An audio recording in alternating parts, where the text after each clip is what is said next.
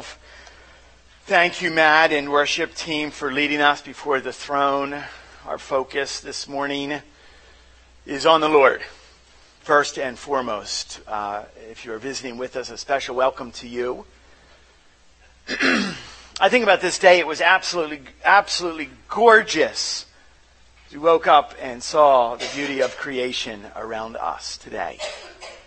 This is the day the Lord hath made. We will rejoice and be glad in it. Do you realize that He has given us in His grace, and only in His grace, He has given us one more day. We don't deserve another day, yet God in His grace looks at you and loves you and says, I'll give them one more day.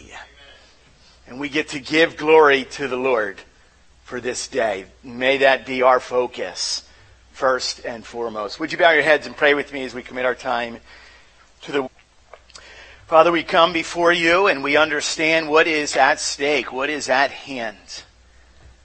As, as recipients of truth, we are now given a responsibility. And God, we need your strength. I, I desperately need your strength as I handle and hold this word and, and offer it and serve it to these wonderful folks that are here today. We thank you for who you are. We thank you, Lord, for the gift that was given to us of salvation, of rescuing us and redeeming us from our sins. And now we can learn on how we move forward for your glory. Uh, as your word says, even in our text today, open um, our eyes to, to see you and hear you. And may you, Lord, May you hear our prayers as a result of our desire to be obedient and our fulfilling that obedience for you. We ask this in the strong name of our Savior, Lord Jesus Christ. Amen. Amen. Our series we have been talking about is called Stand. We take a firm stand in Christ, on Christ, and for Christ. I, I drove in this week from lunch, and I noticed that there was a bunch of people gathered outside here, and, and a truck, a guy had in, it in, inadvertently lost control of his vehicle, and literally he drove into the side of our building. He hit our building right here, the church. And I stopped and made sure every, everyone was okay, and everyone was okay, and, and, and the police came and had to write a report. And, and as they moved the vehicle later, you could see that there's marks, there's paint and there's scrape marks, but I realized that there's not like one brick out of place. There's not a chip. There's, there's nothing. It's absolutely rock solid. Someone drove into a building and, and the church building didn't budge, didn't move. I thought about, I thought about us as a church. A church isn't the building, a church is the people inadvertently, we're going to face what? We're going to face collisions all the way through life. When we stand in Christ and on Christ, and for, I tell you what, we will not budge the slightest bit because we have the authority of God's Word. That's the theme that we have been looking at here. We, we stand not in our own words, but we stand in the Word of God. There's a theme that's been winding its way. I hope you've understood it. I hope that you've recognized it all the way through the book of 1 Peter. Successful Christians lead submissive lives. We will end up surrendering and submitting to others all the way through life. Chapter 1, we talk about the fact that we submit first and foremost to the Lord and to the authority of the Lord's word to us chapter 2, we looked at the fact that we we, we must submit to the governing authorities, civil authorities God has placed over us. You've got to drive the speed limit, like it or not. We've got to submit to the authorities that are at a workplace. In chapter 3, we talked about the, the submission that exists within the context of their, their wives. And now as we get further into this chapter, in chapter 3, we're going to look at the relationship that we are to have as as one another, as brothers and sisters, that we actually are given instruction in God's Word. We submit to one another. This is why. This is a body of believers. It's referred to as the local church. And how we are to respond every day to one another. I, I don't, I, I, I cannot get enough to study the subject of ecclesiology, the subject of the, the church. I love to study the bride of Christ. I am, I am pro church. I'm all about what God has designed, God has ordained. This is, this is the mode and method that He has chosen to advance the cause for His glory. He's done it through us. Kind of broken and beat up, and we are less than brilliant and less than beautiful, and yet God chooses us to advance His cause for His glory. And so we, what, as brothers and sisters, are to work hard on our relationships with one another. We're to work hard in listening to one another, of pouring into one another's lives. We're, we're to eat meals together. We're to pray together. We're to cry alongside of one another. We're to laugh and live life together. That's God's desire and, and design and intent for the local church, for you and I, as we interact and behave. The author here, the apostle Peter, has given to us instructions on how to do this and how to do this well. We submit whether or not we're citizens, whether or not we are employees, whether or not we are a, a, husband or a wife or a brother or a sister in Christ. How we do this every day. This is the text. 1 Peter chapter 3, pick it up in verse 8. He says, finally, finally, he's drawing all the loose ends together. Finally, all of you have unity of mind, sympathy, brotherly love, a tender heart, a humble mind. Do not repay evil for evil or reviling for reviling, but on the contrary, listen to this, bless. For to this you were called that you may obtain a blessing. For whoever di- desires to love life and see good days, let him keep his tongue from evil and his lips from speaking deceit. Let him turn away from evil and do good. Let him seek peace and pursue it. For the eyes of the Lord are on the righteous and his ears are open to their prayer. But the face of the Lord is against those who do evil.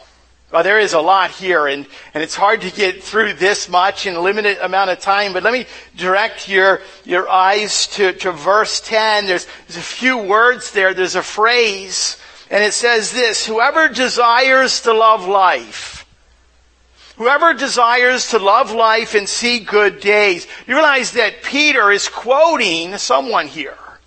Peter's actually quoting the psalmist David from Psalm chapter 34 and verse 12. It's worded slightly different in the Psalms, but it says exactly the same thing. What man is there who desires life and loves many days that he may see good? Now, in, in, the Psalms, you'll notice that there's a question mark. It's a statement that Peter makes. It's a question mark in Psalm 34. Think for a moment. Here, here it is. Who desires or who wants to love life? Well, you have a choice. I'd like to love life or hate life. Next question is what? Who desires or who wants to see good days? Okay, we're faced with a choice here. A Day. Who wakes up in the morning and say, I'd like to have a miserable life and see a bad day? If someone who, who, who, who maneuvers their way through life and says, I, I hate life and I want to see bad days, okay, there are some major psychological, pathological issues that exist there. Thankfully, the gospel can free and will free people from that twisted thinking. But for the most part, this is what is referred to it in the Psalms as a rhetorical question. Who loves life? You don't have to answer that. We all love life. Everyone, especially the follower of the Lord Jesus Christ, especially the Christian, should love life, should desire that which is good. It's hard though. The, the listeners that, that Peter is writing to, they are going through some difficult times. They've been persecuted and they're scattered. They're running, many of them, for their own life. And Peter says, Who is it that desires that which is good? Who is it that desires that which is loving? Uh, we, we greet one another. There's a, a, a term, have, have a good day. Hello, how are you? Doing good? Have a good day. And it's normal for us. We, we desire this. In, in, in the good Italians would say what? And, and I was telling my daughter the title of Sarah, the title of the message, and she said, You're not going to do that like really bad Italian accent, are you, Dad? Good Italians would say what? La dolce vita. It's not the good life, it's the sweet life. How many people here, okay, we examine this, desire that which is good, that which is sweet. God's Word talks about the fact there's something here. Now, if you were to ask the typical person, guy walking down the street, what's the good life? Describe the good life for me, and they're going to describe it very, very easily. You're surrounded by people that you love and, and who love you. That's the good life. The good life is what? You have so much stuff money in abundance. You have physical health, you have a good mind, you have a good job, you have cars or homes. You go on vacations and enjoy fine food and you, and you, you travel to exotic places and locations. And it's all about self-indulgence. It's all about self-gratification. That's the good life. That's the sweet life. And yet for some reason, that's really not what we're talking about this morning. I believe Solomon had a comment on this in Ecclesiastes chapter 2 and verses 9 and 10 and 11. He what? He had all the wine, women, and song you could ever even imagine. He said, I had it all. I kept nothing back. When my eyes saw something, I kept nothing back. I had it all. And he said, what? It's all vanity. It's a passing mist. There's nothing there. We live in a world that's filled with people who desire the good life. I think of what? We, we live in this world that, that is somehow driven by following the lives of the rich and the famous and celebrities, and people are living vicariously through these, these, these individuals.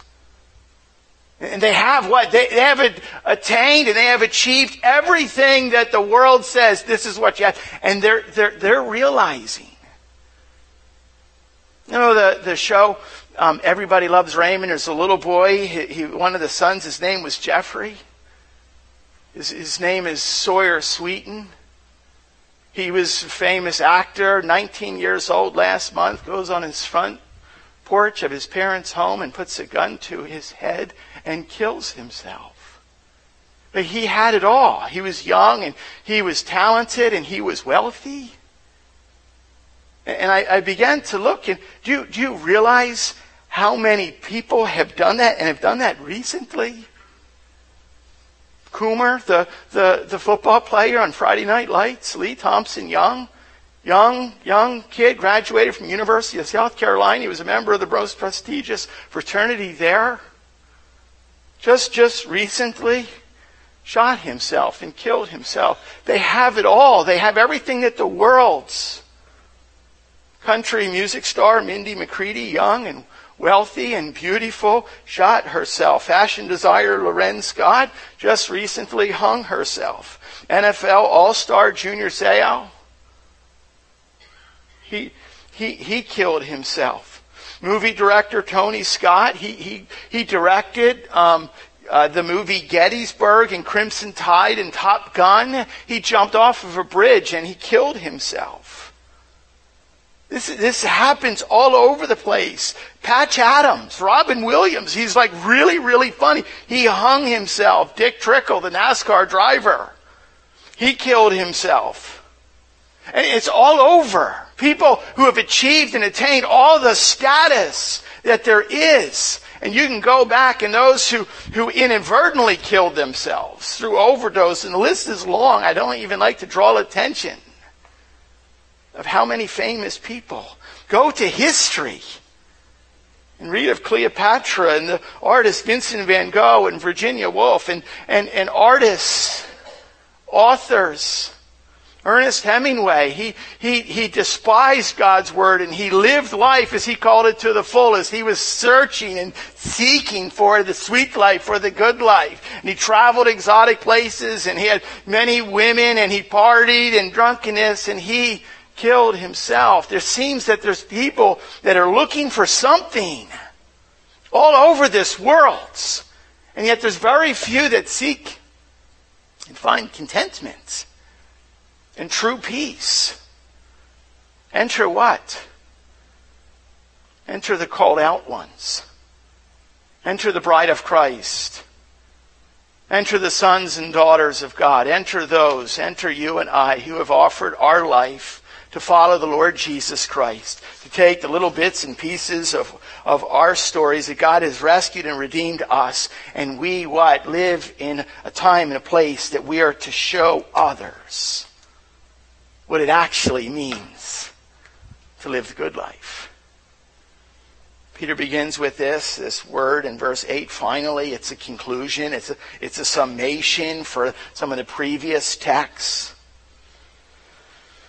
Finally, well, what is it? What does this look like? What are we to do? Here it is. Here's a list. It says what? Have unity of one mind. Number one, be of one mind. That's what we're supposed to, when, when we live as called out ones when we actually are, are, are to live that which God says, this is good.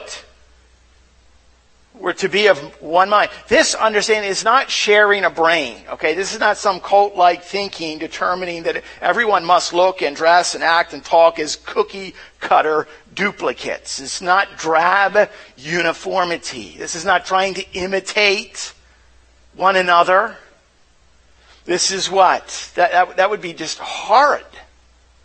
This is the eclectic, beautiful blend of many people with many stories from many backgrounds and many ages and many different gifts coming together. That's what I, that's what I'm fascinated about the local church. It's blessed. It's beautiful. Eclectic. And I, I, I was writing, I used the term electric. There's something happens. The Holy Spirit, what?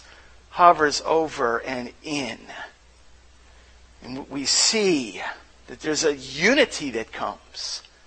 This is talking about what? We're to condition our minds in such a way that we are fashioned by the same Spirit. Romans 12, 1 Corinthians 12, Ephesians 4, Philippians 2, all speak of this. They all speak about the fact that we are to be of one mind. Does it mean that we never disagree? No. It means that what there's major things that we must agree on, and we must agree on the direction that we're heading.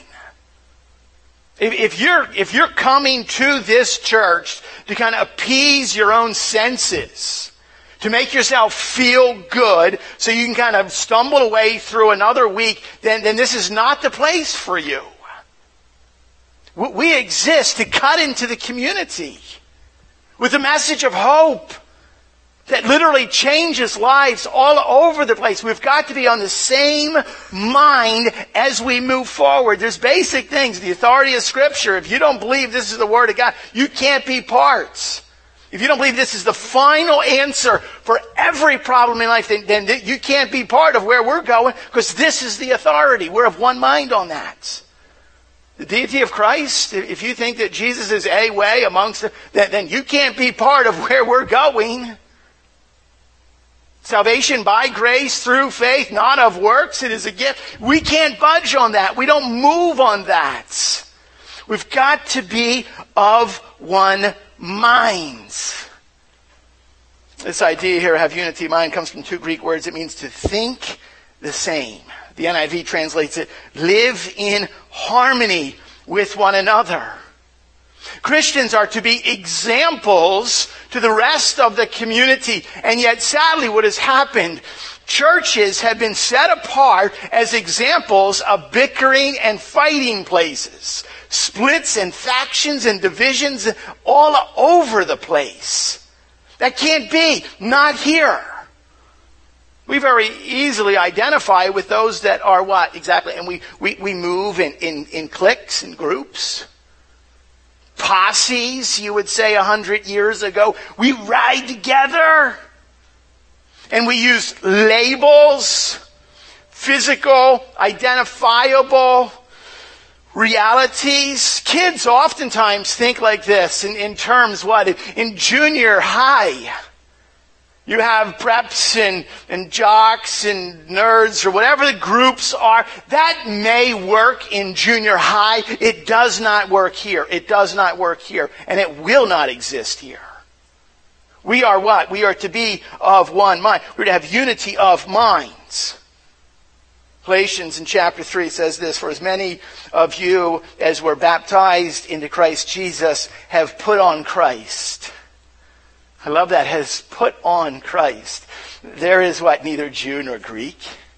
There is neither slave nor free. Listen to this. For you are all one in Christ Jesus. Romans chapter 10 and verse 12 says there's no distinction between Jew and Greek, for the same Lord is Lord of all. The tragic circumstances of the early church. I am of Paul and, and, and, and he is of Apollos. Horrible testimony. Tragic. It cannot have, we have got to keep our minds on the fact that we are all sinners saved by the grace of God, that we are following the Lord Jesus Christ. Any divided thinking has got to go. Can you this morning respond to the instruction and come alongside and surrender to the, to the brother or sister, sister sitting next to you that, that says, well, you know what? We exist. Differences. We exist on the majors and we move forward for God's glory. Number one, be of one mind. Number two, be sympathetic. It says to have sympathy. Or another translation uses the word compassion. Here we are called to sympathetic behavior. The word really means to be affected, or it means, and I like this, to be stirred up. Now, this idea, and we pride ourselves on stoicism, and we do definitely need elements of stability. It's necessary. But if we are stoic to the place that we are not entering into and hurting with those that are hurting around us, then we kind of miss the boat. Let, let, me, let me shout out here to, to women, to ladies, who oftentimes, for some reason, I think as nurturers, it comes a little bit easier. We as men can learn from the compassion, from the sympathy, oftentimes that is demonstrated and modeled by moms, by mothers, and, and grandmothers. Please understand, this is not limited to, to, to just times of sympathy or just times of hardship or of pain or of suffering. Actually, it's easier sometimes to sympathize with someone that's in pain than it is to, to what? Come alongside and in a sense be stirred up with the fact that someone else is rejoicing in life. To be compassionate in a sense means to enter that your emotions are still stirred up alongside of them. Romans 12 talks about the fact that you rejoice with those who rejoice. You weep with those who weep whole lot easier to weep alongside of someone because they're hurting and you enter that than what rejoice. Oh, I'm so happy that you got yet another $2 raise. I just rejoice with you in that. And that sadly doesn't always happen. We're to be sympathetic. We're to be, number three, be loving. Uh, uh, we, are like, okay, well, we get this. This is like who we are, right? Let's pass through this one very quickly. We, we can't do that just because it sounds familiar to us loving one another, sacrificing for one another, giving to each other is absolutely paramount. It is, it is, it is the pinnacle. It is pivotal as far as who we are. Do you realize that this is the characteristic that sets us apart? It ought to from everyone else. it, it is a sign of true discipleship.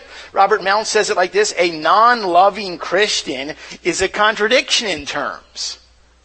Don't even, don't even call yourself a Christian if you cannot love unconditionally. When we grab hold, when we pause, when we meditate on the sacrifice of the Lord Jesus Christ, the sacrifice of God, having given to us His own Son, pause on that. That, that's where everything is measured against. That's the love that we are to have. And, and it rattles something, and we realize, wow, I, I kind of love on the surface at times. I extend a hand to help them up, and that's about it. It doesn't seep deep, and it's got to. I heard a story one time years ago of a of a little skinny, uh, older uh, preacher, and he was he was standing on the street corner. Remember years ago they'd stand on the street corner and they just kind of like preach, just like right there in the middle of a city. And uh, and and he was telling them that God loves you, and there was a big, tough leather muscles, you know, the whole Stankiewicz look. And and and there was a, a gang leader that came up and he, and he actually pulled out a knife. This little guy is preaching. He says, Jesus loves you, and you have to. And the guy pulled out a knife. He said, Do you realize I could cut you into a thousand pieces? The little guy looked up at him and he says, You know what? Every single one of those pieces would still say, I love you. It, it's, that, it's that type of thinking. There is no end to our love. There's no condition that if everything aligns perfectly, then I'll off. No, that's not it. Do you realize how unlovable you are? How self-absorbed you and I can be? And God looked at you and He said, I'll offer my son to die in the place. That's the love.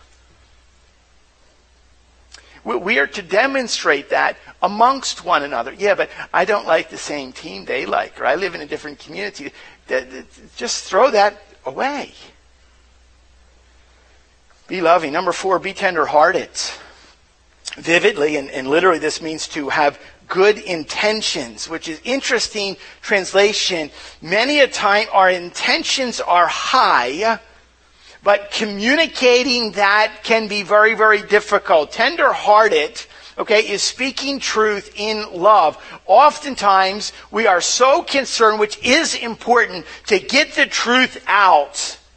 And we, we, we are successful at getting the truth out, but we've done it in such a way that has actually caused, in some way, almost more harm. Yeah, I understand that your marriage is a complete wreck. You guys have really messed this one up. I'm here to help you because you need God's word. Well, it's true, they do need God's word. You kind of just lost your audience there. There's this element that, that says what? Yeah, I, I heard you lost another job and you have no money. So I guess it's our responsibility to help you. Yes, it is your responsibility to help you, but it's not your responsibility to enter the situation like that. And so it's this idea of, of tenderness, tenderheartedness. If you're going to, if you're going to just, just speak truth without love, I'm not saying don't speak truth. I'm saying if you're just without love, just hit them over the head with a sledgehammer. It would be less painful. We need to balance both. We need to emphasize both. Wonderful intentions, even with the hopes of meeting others' needs. To counsel, to teach, to instruct, to bring change. We, if, we, if we don't do that with a sense of tenderness, then we're kind of missing out on what God has designed for us to what? To live the life that He desires. Number five, we're moving quickly, is, is to be humble minded. It says be humble. This is a whole lot easier said than done. We are quick to champion how humble we are, which right there, you flunk the test. Proverbs 6 says what? These, these things the Lord hates. These six things the Lord hates. Seven is abomination. What's the top of the very list? What's number one there? You can think you know that. These six things the Lord hates. Seven is abomination. A proud look. First and foremost. We are called to submit to one another. We cannot submit from an air of we're better than or you're less than. I, I, see this, one of, the, one of the ways I see this happening is listening to others and to their response more than speaking. For example, if you and I are to strive to have a greater concern for others than we are for ourselves, let me give you a little hint. You can write this down, okay? I wrote it down in my notes and I'm trying, I'm trying, I'm trying really hard on this. Stop talking about yourself. That's really what it comes down to. Stop ta- talking about. If someone asks you questions, that's fine. I think you should ask questions to others. Ask questions, be concerned, show them that you, you want to learn about their life, that their life is important. It is important. That their struggles that they're going through are important. Ask questions. I went through and there's way too many to Do you realize if we follow the model that is given by the Lord Jesus Christ, Christians, one like Christ, do you realize how many times that Jesus implemented it, the asking of questions into people's lives? Too, too many, to, but I wrote some of them down. Listen to the, and every question in a sense peers in Yes, concerned, but there's, there's a greater, he's concerned about their souls. We ask questions that lead to a place where we are concerned about the souls of others. Listen to some of these questions Jesus asked. Why are you so afraid? Why are you so troubled? Why do you doubt? Why are you thinking these things? Why do you think evil in your hearts? Why are you searching for me? Why do you ask me about what is good? Why do you call me Lord, Lord, and don't do the things that I say? Questions all over the place. And that's what we need to do to demonstrate, I believe, humility. We come at it with a concern for them. And a concern, why? Yes, for their physical needs, certainly, certainly, certainly important. But greater than that, a concern for their spiritual needs. See the souls. We see the souls of those around us and in our communities. Fifthly, be humble minded. Sixthly, and finally, be a blessing. This is actually defined and it's explained in, greater detail with, with the following verse. Listen to this. Don't, don't repay evil for evil. We, we talked about this earlier in, in, in 1 Peter. We don't revile when we've been reviled. Peter repeats it here, same, literally almost exact same wording. Don't repay, eh, don't repay evil for evil or reviling for reviling, but on the contrary, bless, for to this you are called. Bless. You've been called to this. Think about it. You have literally, you and I have literally been called, called by God to be a blessing into the lives of other people. Well, that's a huge responsibility. No, that is an amazing privilege. That every day you get to wake up. God has granted in His grace one more day. And He says, I, I, I am calling you to be used as a blessing into the life of someone else. What a high calling. Oh, excuse me, I've been called to be a pastor. No, no, no, no. You've been called to be a blessing to other people's lives. Well, I've been, I've been called to be a teacher, and so I'm going, no, no, you have been called to be a blessing into other people's lives. Well, God has called me to be a, a mom. I'm going to be the best mom to these. That's great. You're to be a blessing into the lives of these little ones and into the lives of others around you. That's what God has called us to do. Finally, look at this as we strive honestly to pursue that kind of behavior. Summarized from this quote in Psalm 34. He says, Keep his tongue from evil. Guard, guard, guard.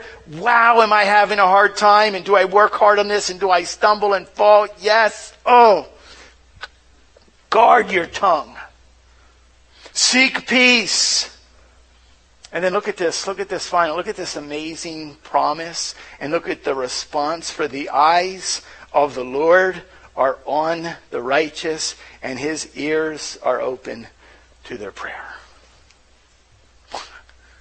God's you mean you mean the one who creates and sustains? There isn't a far flung sky, star in the sky. There isn't a grain of sand that is not under his complete. And he, what his eyes are watching me, and his ears are open to my prayers.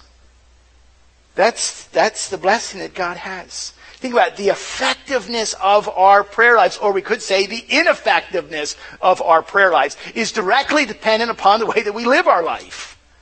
You ever feel like you're praying and it's what? Uh, it's just hitting the ceiling. Boom. It is not going. There's something that's not right. Oftentimes, what?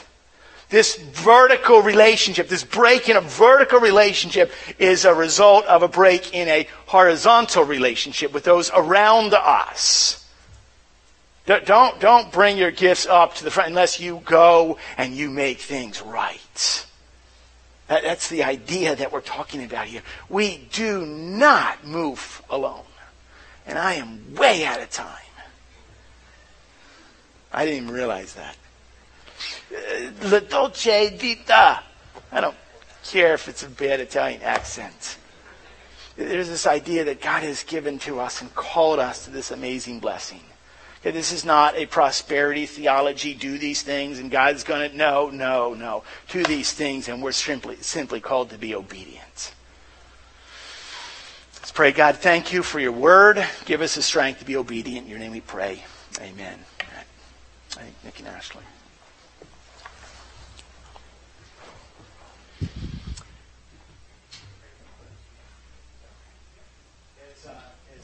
As our worship team is coming up. I'm going to ask the elders if there's any elders to come up here as well. Um, Nick and Ashley, um, our youth pastor and his wife, uh, this is actually their last Sunday. I, am allowed to say where you're going, or do you want to say that?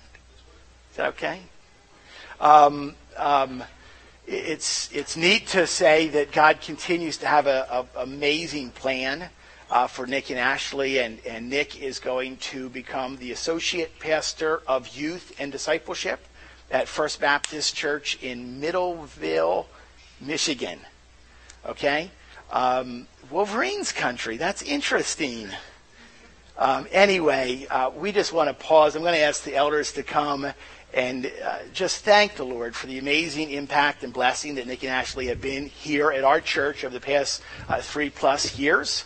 And we want to just pray over them and ask God's blessing and anointing that we know that God will continue to use them as a couple and bless them as a family with little Micah and Malia. Uh, maybe Zane could pray. Thank you. Father, we thank you for your plans that are beyond our comprehension or understanding. Lord, we thank you that you know all things Lord, we thank you so much for the Boonstras, for the sweet spirit that both of them have. Lord, for the love of you, the love of your people, the love of the youth here. Lord, we know that you will be with them, that you'll be going before them. Lord, we pray for uh, safe journeys, safe travels. Father, I pray that where you place uh, Nick in ministry, that he would be just such a blessing, Lord, that you would use his gifts to bring many to know you to draw them unto the kingdom. Lord, and for Ashley, for her sweet, loving spirit, Lord, we pray that she too would be um, just a blessing to, to those that uh, she interfaces with, and Father, for their children, that you would grow them strong in you. Amen. Lord, it's been a blessing for us to have them in our lives, and uh, it's bittersweet, Father, to see them go. But Lord, I know that you're sending them as an arrow Amen. to do your work in, a, in another community. Father, we send our blessings and our love with them. Thank you for your goodness. May you be glorified. It's in your Son's name we pray. Amen. Amen.